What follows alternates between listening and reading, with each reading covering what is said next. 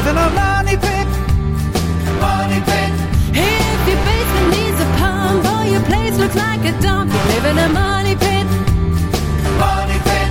Pick up the telephone, fix up your home sweet home by calling 888 Money Pit. The Money Pit is presented by LL Flooring, Jaws, and Bank of America. Now, here are Tom and Leslie. Coast to coast and floorboards to shingles, this is the Money Pit Home Improvement Show. I'm Tom Kraeutler.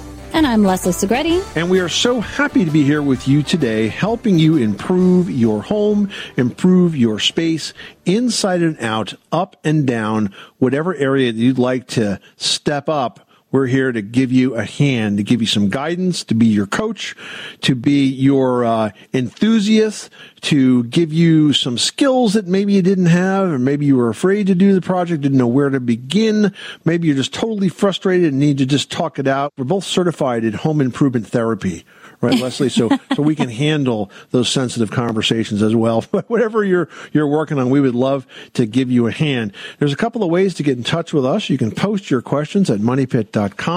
You can also uh, reach out to us by calling us at one eight eight eight money pit or head on over to our facebook page at facebook.com slash the money pit and uh, and comment your question there. Coming up on today's show if your walls are showing cracks or holes or the dreaded nail pops where the nails look like they're falling right out of the wall. We're going to have some tips to get them back in shape once and for all. We're going to show you how to make these repairs so they don't happen again because it's kind of a deja vu thing that you make it once and then, you know, weeks or months later or the following heating season, it opens up again. We're going to tell you how to stop the cycle and get them fixed. And if you're tired of shoveling after every storm, a snowblower can do it for you, but they're not one size fits all. We're going to tell you how to choose the best snowblower for your job. And we're moving into that part of the year opposite the summer cooling season. Uh, this winter heating season is when we start to see spikes in electric bills. But there are actually a few things that you can do this time of year that can reduce those bills rather dramatically. And we're going to go through that checklist in today's smart spending tip. Plus, are you hoping to see some tools under the tree this season? Well, we have the holiday home decor giveaway going on right now at moneypit.com. It's presented by Arrow Fastener and they've hooked us up with a dozen sets of tools worth over 125 bucks each to give away to a lucky dozen Money Pit listeners. It includes the new P21 plier stapler. It's perfect for all of those holiday gift bags. Check it out at moneypit.com slash sweepstakes. Let's get to it. Leslie, who's first? All right, heading out to Tennessee. We've got Gwen on the line. What is going on at your money pit? my water heater um had the element we thought had burned out and so i had someone come and look at it was going to replace the element and he said well it's clogged up and he um couldn't get it unclogged and he said we're going to have to just pull this heater out and and drain it turn it on its side and what came out of the water heater was a gelatinous whatever. It was Let's call it by its technical name, gunk. yeah, gunk was a good word. and but I mean it was a lot of it and it wouldn't he couldn't get it out until he turned the water heater over on its side Hmm. and turned it around and it it was liquid and then it was just like this gel stuff. Yeah, And so okay. um anyway, I have a uh, water system, a Connecticut water system Okay. and um and so my thinking is okay i'm on a well i should have said that if Yeah. water is coming from my well through my water system that's supposed to be filtering everything Right. before it comes into the house you know the connecticut people don't know what it is he first Yeah. thought it was white slime but they checked all of my um fixtures commodes and everything and said no Mm-hmm. it's not white slime but he couldn't he didn't know what it was so he just hasn't gotten back to me and Well, i listen. wondered if you all had heard of that No, but it sounds to me before you even told me that you had run well water, I kind of knew what it was. I think it's hard water, and I think what you're seeing are minerals, mineral deposits that are settling to the bottom of the of the water heater. What kind of water heater is this? Is it electric or gas? it's electric Okay. So a lot of that stuff just settles down the bottom and I and what happens is sometimes in a gas water heater especially it ends up making it very inefficient because the gas heat doesn't get through all that stuff as, as efficiently. How old is this water heater? Um, it was only about five years old. Okay. And actually, what I did was re- the contractor said I would be cheaper. I would be saving more money if I just got a new water heater Uh-huh. instead of him taking the time to try and get that stuff out of the one that Yeah. I had. And so I bought Right. another one. This was last year. Okay. And um and so even and he told me I need to drain it, you know, like Right. every six months. Yeah, that's what I was going to say. You do need to drain it. So you got to drain uh, at the bottom, and you got a little little valve there. So you hook up a, like a garden hose to it, and remember it's going to be hot. So I would even maybe suggest turning the water heater off. You can turn off the breaker at your main panel, uh, maybe you know at night, and in the morning you can drain it, or whenever, or, or turn it off in the morning, and at night you can drain it, and then just open that valve up and let the water flow. And if you do it every six months, it's going to wash away all any minerals that are that are stuck down there. It would be worth uh, having a look also at the water treatment system to make sure the water softener portion of that is working correctly. Because I think with all those mineral deposits, probably more hard water is getting through than than should. But if you flush it every six months like that, I don't think this is going to happen again. I think you were just looking at five years of buildup. But that with it being hard water, that would make it that jelly type texture. Yeah, because it's it's minerals and it's mixing with water and it's going to sort of stick together. So yeah, it can get gunky like that. Okay. Good. Well, I, I hope that's all it is. It's, but you know, you would think that the people who um, sold me the water system would would think of the hard water. Well, you would hope, but you know, here's here's something that you can do. Also, you can. Why don't you just take a water sample and send it off to a testing lab? You can find one online or find one in the area. Don't use the water company to test. Don't use the Connecticut people Right. to test it. Get an independent test, and this way you'll know. You know th- if that system is working, really working pros- properly, and filtering out all the contaminants. Good idea. I will do that. Here, I enjoy your show. You got it, Gwen. Have a great day. All right, heading to New York where we've got Ross on the line. What's going on at your money pit? we bought the house, there had been prior leaking uh, in the cellar underneath a cellar window. Right. I, I fixed the problem with a new window and had it properly installed. But years later, there's still the, the staining and the, the mildew stain that's on the on the concrete blocks below that window. Okay. I want to clean it and prep it to paint. The blocks are still in relatively good shape, um, but I just want to know what's the the best process and the best product to properly clean that wall and prep it for painting.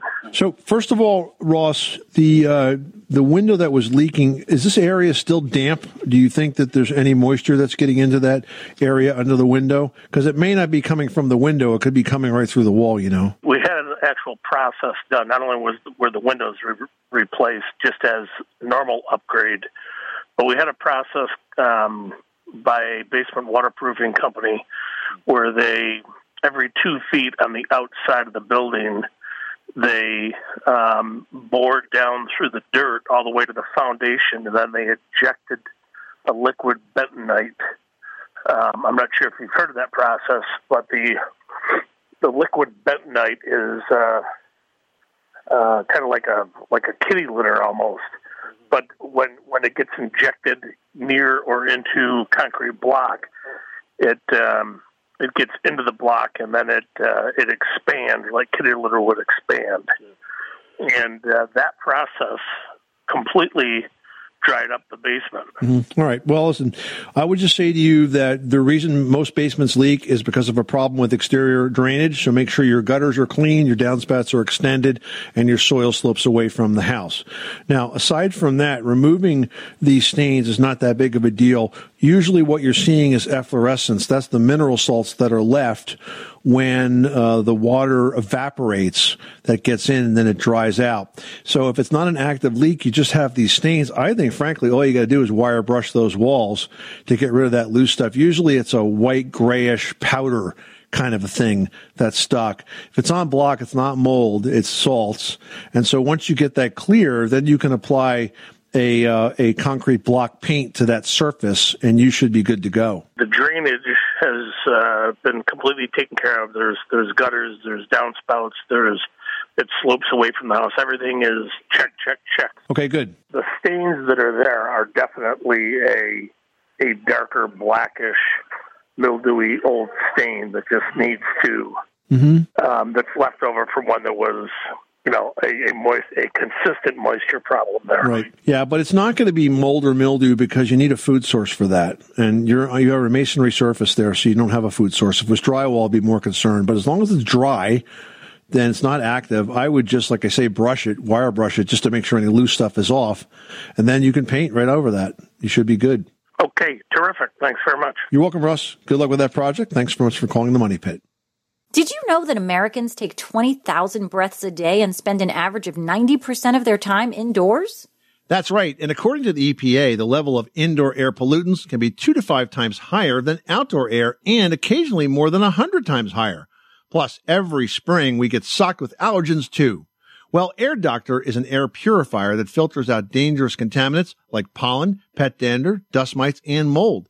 Their Ultra HEPA filter has been independently tested to remove 99.99% of tested allergens, including bacteria and viruses. That's impressive. Now, Air Doctor also comes with a 30 day money back guarantee. So if you don't love it, just send it back for a refund minus the shipping.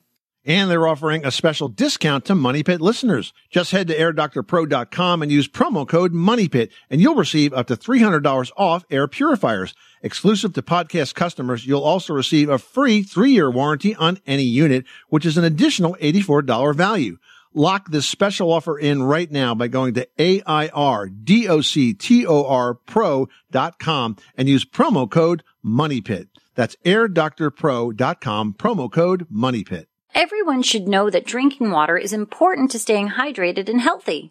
Having safe, clean water is the last thing you want to worry about, but unfortunately, according to extensive research by the Environmental Working Group, three out of four homes in America have harmful contaminants right in its tap water. That's why we are thrilled to be working with AquaTru. AquaTru purifiers use a four-stage reverse osmosis purification process, and their countertop purifiers work with no installation or plumbing. It removes 15 times more contaminants than ordinary pitcher filters and is specifically designed to combat chemicals like PFAS in your water supply. And they have water purifiers to fit every type of home, from installation-free countertop purifiers to higher capacity under sink options. They even have a Wi-Fi connected purifier and mineral boost options and its proprietary purification technology is independently tested by IAPMO to NSF and ANSI standards to remove over 80 of the most harmful contaminants, including chlorine, fluoride, arsenic, PFAs known as forever chemicals, nitrate, and many more. I can truly taste the difference when I compare it with my old water filter.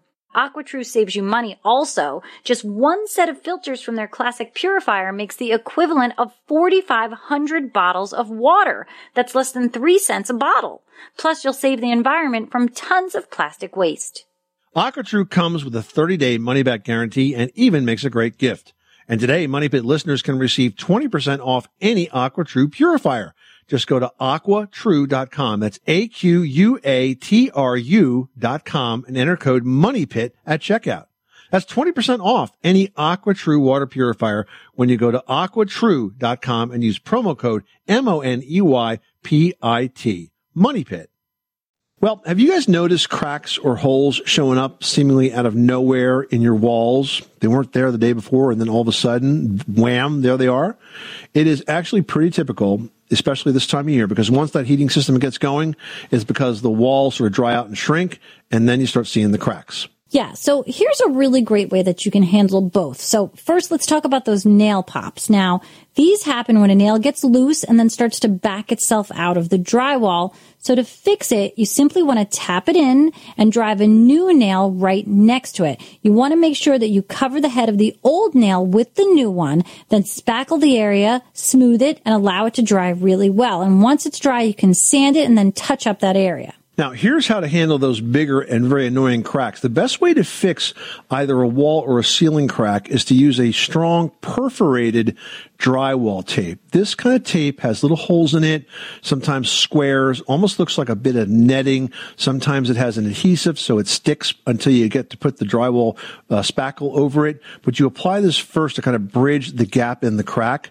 And then you want to trowel on three thin layers of spackle, as thin as you can, over that uh, netted drywall tape. And then you want to sand in between each layer. And on the final one, you're going to want to prime it and then paint it. Now, it's important that you don't skip the primer step because if you do, you're going to find out that even if it's the exact same color paint as you had on the rest of the ceiling, it's not going to look the same. So that particular type of drywall tape will stop those cracks from showing up once again. A lot of folks just try to spackle them and paint over, but then that just continues to open up. If you put the tape over it, that will stop the crack from moving again and you'll be good to go for uh, the duration. That's not to say you won't find new cracks opening up somewhere else, but won't, at least you won't be fixing the same ones over and over and over again. All right, we've got Gail on the line with a heating question. You know, I have a real old house, like 1904, and I do have some chimneys in it, you know, with flues. And so I had thought I would use a chimney vent for the gas uh, line, but that I would probably have to put a liner in it, like a steel liner. And somebody said that there was another alternative, and that was to put a power vent, something across the ceiling of the basement and out a window, and not have to use a chimney. So, as a vent. So I wondered what, what your thoughts were on that. Well, listen, lining the chimney is actually not that big of a deal for uh, to convert it to use uh, as a gas vent because what you do is you drop a stainless steel liner from the top right down. It kind of looks it's like it looks like a stainless steel version of a dryer hose if that makes sense. It's, it's kind of like Right. expands like that, and it gets terminated at the top, and then sections are added so that it goes all the way down the bottom, and it comes right out the side of the chimney, and you hook it up. So it's really not a big deal for uh, a furnace company or HVAC company to, to do that. I suspect that adding this power vent is probably a lot more work and more money. And, and basically what that is is a fan that has to run all the time and it would suck the gases off the furnace and then, you know, run them sort of horizontally against gravity because it's a fan and push them out the side of the house. Not only are you going to have a motor to run all that time, you're going to have a vent that goes across the ceiling of the basement and you're going to have a vent that comes out the side of the wall. Not the right way to do it. I would line the chimney um, with a stainless steel flue from the top to the bottom and, and go with it from there.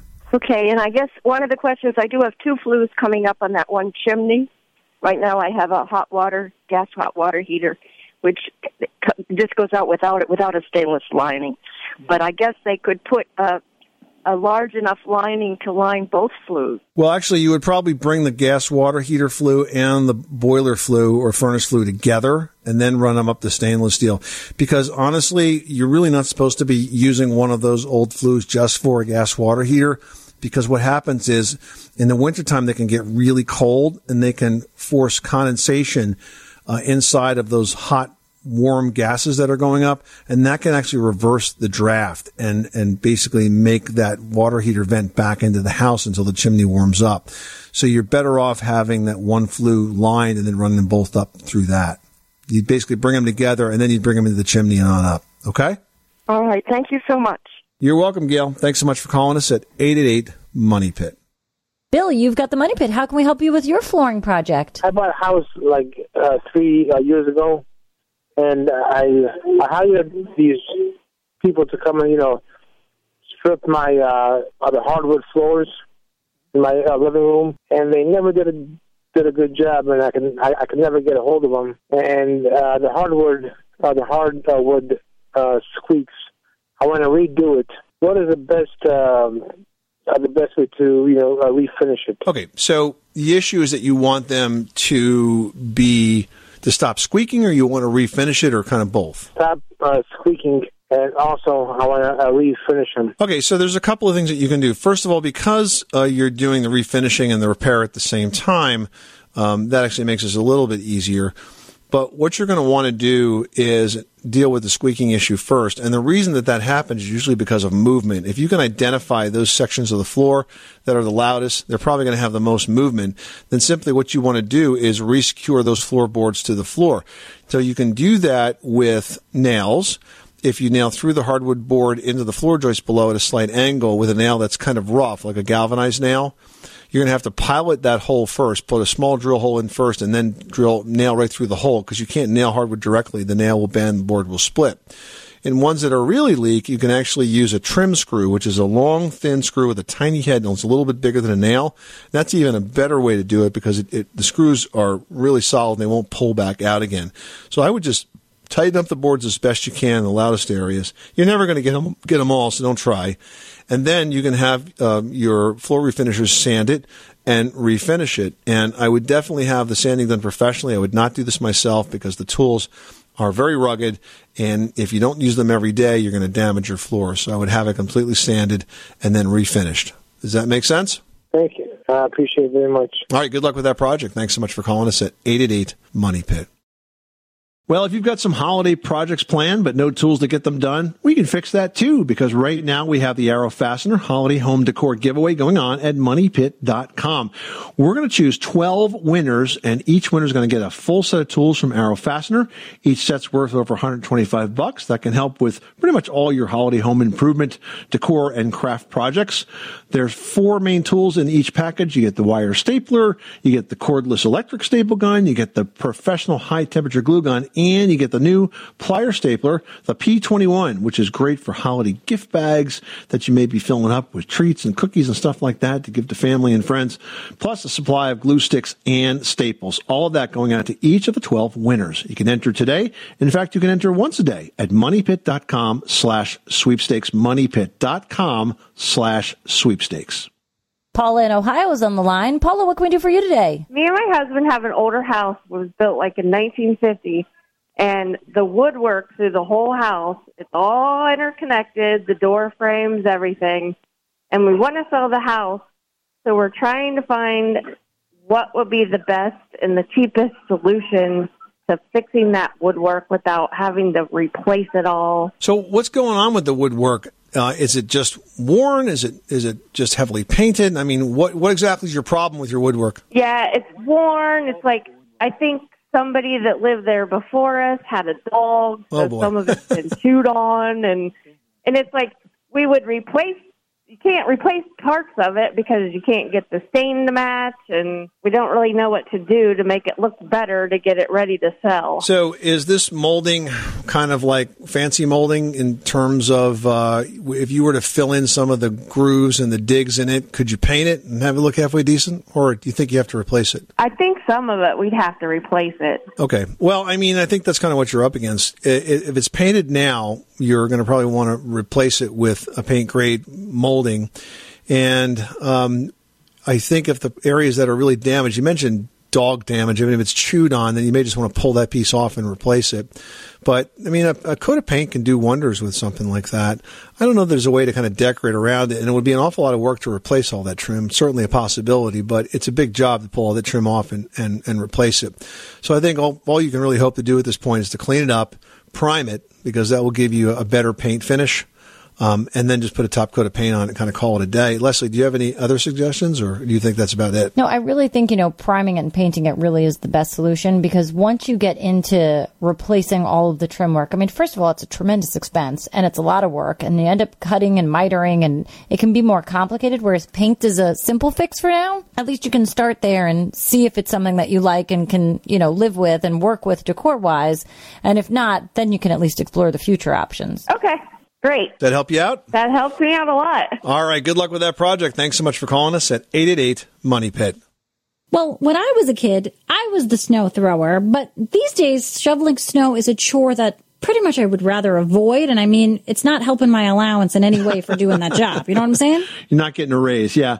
I guess both of us could use a machine that could tackle the job quickly without a ton of effort. In my case, my snow shovelers are all off to college, so they're not so interested in coming back just to help old dad, you know, dig out from the snowstorms. But, you know, with so many mechanical snow removal machines on the market, it's kind of hard to figure out where to start. But the first thing you need to know is this, and that is the difference between a snow blower and a snow thrower because people use these names sort of interchangeably, but they actually are technically two completely different machines and it has to do with the way they work. Now, the snow machines come in several stages. A single stage machine is called a thrower. And the reason it's called a thrower is because it picks up the snow and it sends it out a chute in one motion or sort of one stage. And with these machines, the auger actually connects with the ground and picks up the snow and lets it fly. The two stage machine is technically a snow blower because it moves the snow twice. First, the auger scoops it up and then a high speed impeller throws it out through the discharge chute and it can actually handle a lot more snow. Yeah. So how do you know how to choose between the two options? Well, you've got to consider the area that's going to be cleared, the amount of snow, and the surface. Now, single stage snow throwers are typically about 19 to 22 inches wide, but width is not as important as the height of these machines, which is limited. So the deeper the snow, the less effective it's going to be. Now, if you're frequently battling 12 inch snow drifts or more, you want to go with a two stage snow blower instead. If you need to clear large, deep expanses of snow like a big double wide driveway, you're going to appreciate the wider and more powerful two stage snow blower. Now, both are going to run on gas. There is, however, an electric version of the single stage snow thrower, and that's good for smaller areas like decks and steps where a gas powered machine simply isn't going to fit. And it's also good for climates where only a light occasional annual snowfall is expected. And most important, guys, is safety. When you're using a snowblower, you gotta watch out for those very powerful blades. They move at high speeds. Uh, these machines tend to get clogged, so you need to know that you never, ever, ever stick your hand in it to unclog it. I say that, and people are like, "Duh, of course," but believe me, people do it all the time, and they end up losing fingers. So, if you have to clear out that area, turn off the engine and use a wooden stick to dislodge the clog, even if the machine is off those uh, impellers and those augers can have some uh, tension in them and they could still move even if the machine's off. So always use a wooden stick to dislodge any clogs. Mona in Wyoming, you've got the money pit. How can we help you today? I've got a garage that has a low spot in it up by the front tire, and the snow all comes off of it and then sits there. It doesn't drain out, and then it freezes, and then I have a skating rink. Oh boy. yeah, and I'm just wondering if there's anything that that I can use to either kind of fill in that hole and spread it out, you know, make it more level, or if I, what would happen if I drilled holes down through it? Well, that was my first thought, Monet. If you were to fill this in, if I was to tell you how to fill this in, do you think that that would allow the water to drain out? Probably not, Okay, that's what I was afraid of. unless I filled it, you know, quite a bit and then sloped it back. there is a way to do that. Um, there's there are materials called patching compounds. They're epoxy in nature, um, or they're made of other materials that are designed specifically to adhere to the old floor. And so one thing you could do would be to basically re-level the floor using an epoxy patching compound to smooth out those areas. Another idea that comes to mind is that there are a number of garage floors out there that are modular in nature uh, that can be assembled on top of the concrete and basically give you about an extra half inch of height. And the water, if it collects at all, would be kind of below that level. They're made to drain, they're perforated, they're durable, and they look pretty cool too. I'm thinking of one that uh, snaps together and looks like tiles uh, that can actually be quite a decor element as well and has more traction uh, than the concrete would itself. And it would go over the low spot and, and still be level. And what- you would put it over the entire floor. You know, you basically would redo the whole floor in the garage with this material. And so, what about drilling holes in it? Do you think then I may have more water come up through? That was my concern. Probably not, because I think what'll happen is it'll just clog up. I, I don't think it's going to be effective. I mean, I guess it's possible you could put a drain in there if you really drilled a big hole, but uh, we don't know what we're going to run ag- up against when you get through that concrete. No, well, it's gravel underneath, but Yeah, but it's a pretty big job, and, and if you were to drill it, I think you're probably just going to clog up. I don't think it would be an effective uh, drain unless you actually, you know, put a properly sized drain in there, and that's just a bigger project. Uh, I mean, I, if you think smoothing this out, uh, that low spot's going to solve it, then I would just use a patching compound on it and, and try it. You got nothing to lose, and see what happens. If you decide you don't like that, you could always go with the floor tile option after that. do you have a um, tile option, a, a manufacturer that you would recommend for that? Yeah, Home Depot has dozens of these garage floor tiles. Now, they're not going to have them in the store, but if you go to homedepot.com and just search garage floor tiles, you'll see what the options are. Lots and lots of options, and, and uh, you know some of them are quite attractive. Okay. Well, I appreciate your help. Thank you very much. Well, you're very welcome. Good luck with that project. Thanks so much for calling us at 888 Money Pit. Well, is your electric bill giving you sticker shock? I mean, figuring out how to reverse that trend really starts with a solid understanding of where all of that power is going, especially because a good portion of that juice may be going to places that you're not even aware of. So to help, here are three areas where we see a lot of wasted energy. Now, first of all, I want to talk about vampire appliances. Now, that means that they're appliances that are always plugged in and for some reason they're always drawing energy, whether you're using them or not. So the solution here, guys, is to use a power strip. Now you can switch that off when those appliances aren't being used, charged, whatever it might be, and then they will stop sucking all that extra energy away. Yep. Next, let's talk about what we call the energy hogs. These are the big appliances. Dishwashers, clothes washers, clothes dryers have a pretty much insatiable appetite for electricity and they can really drive your electricity bills way up. So a few things to think about. Run the dish and the clothes washers at full capacity only and select low heat for the dryer. And most importantly, think about replacing those older appliances with Energy Star models. These don't use energy very efficiently as their newer counterparts, so those Energy Star appliances are going to make a big difference. Yeah, now let's talk about lights and ceiling fans. Now, when it comes to lighting, many people make the mistake of using lights to brighten the entire room, but efficient lighting only provides light to specific areas, such as your couch, a chair, a kitchen table, a workspace, a reading area, whatever it is, but you're focusing that light where you're going to use it. So the solution here is to use lighting only in rooms that you're in and for those specific purposes. Think of them as task lighting. Then go ahead and switch out those incandescent bulbs for LEDs. The cost on these bulbs have come way down and they're going to last for a long time. So it's definitely worth it. And also for your lighting, you want to consider an occupancy or even a vacancy sensor switch. It's great if you've got kids who just walk out of a room with every light ablazing. I mean, it's going to sense that nobody's in that space anymore and then turn that light off. So excellent for basements, you know, a storage closet, the kids' rooms, wherever you're coming in and out of. And maybe you've got your hands full or, you know, those forgetful kids. And that's today's smart spending tip presented by the Bank of America Cash Rewards credit card. You know, we're all shopping for essentials online these days. Why not get rewarded for it with the Bank of America Cash Rewards credit card? You can choose to earn 3% cash back on online shopping. Visit bankofamerica.com slash more rewarding to apply now. Bill from New York posted a question and he's asking, we're looking to purchase a home built in the mid 1980s. What are the biggest changes in construction and building codes from the 80s to today? Are there any drawbacks to houses built around this time period? Hmm, that's a really good question. You know, no matter what decade you choose for a home, you're going to have some strengths and weaknesses of the types of components and stuff and structure that you're going to see there. So, for example, if you have a house that's built in the 80s, you know, you may have some very old appliances. You know, typically a lifespan that can run from 15 to 20 years means you're going to be on your the end of your second water heater or your second heating system or, or maybe your third air conditioner. So, uh, age of, of, appliances, major appliances like that is an issue. Uh, one feature that was popular in the 80s that uh, does not heat or cool very well as a cathedral ceiling. Uh, because there's not enough space to do a good job. You usually have a roof on one side and then eight inches or 10 inches later, you got the drywall on the other. So you can't get much insulation in there. So that's not a great feature of those. Oh, and here's one, speaking of roofs that was introduced in around the 80s. And that was when roofing manufacturers changed from using a, like basically what was a cotton mat asphalt shingle where you had this cotton mat, they sprayed the asphalt on it, and that's what made the shingle, to a fiberglass shingle. It was a lot thinner, so they saved a lot of money on asphalt, but the problem was they started to crack a lot. So you got to look really carefully at those roofs to make sure that they are in good structural condition.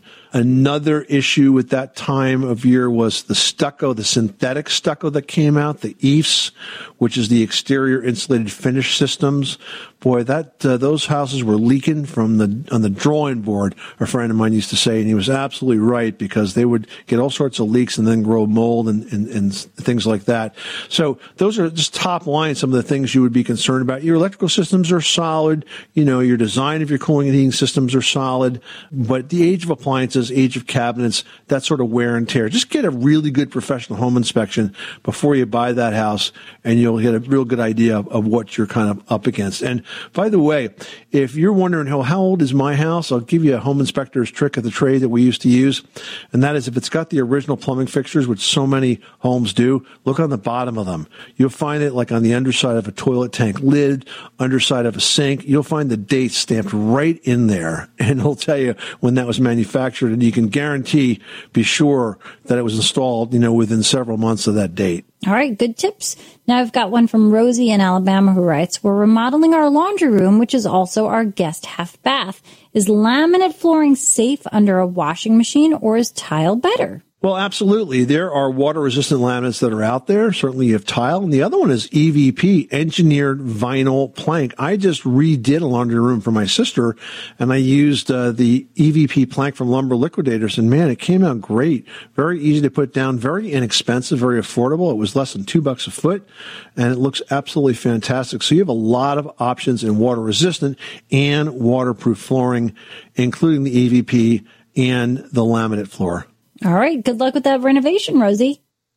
Hey, Drew Scott here, and I'm Jonathan Scott, reminding you that life's better with a home policy from American Family Insurance. They can help you get just the right protection at just the right price and help you save when you bundle home and auto. Kind of like Goldilocks and the Three Bears. It'll be just right for you. We love a custom build. American Family Insurance. Insure carefully, dream fearlessly. Get a quote and find an agent at amfam.com. Products not available in every state. Visit amfam.com to learn how discounts may apply to you. American Family Mutual Insurance Company SI and its operating company 6000 American Parkway, Madison, Wisconsin. This is the Money Pit Home Improvement Show. Hey guys, thank you so much for spending this part of your day with us. We hope that you may have picked up some good ideas and tips to save some money around your house and fix it up, make it more comfortable, make it the space that you really want it to be because we're all spending a lot of time at home and we want to be there right with you, socially distanced, but virtually speaking, helping you take care of that place every step of the way. I'm Tom Kraeutler. And I'm Leslie Segrete. Remember, you can do it yourself, but you don't have to do it alone.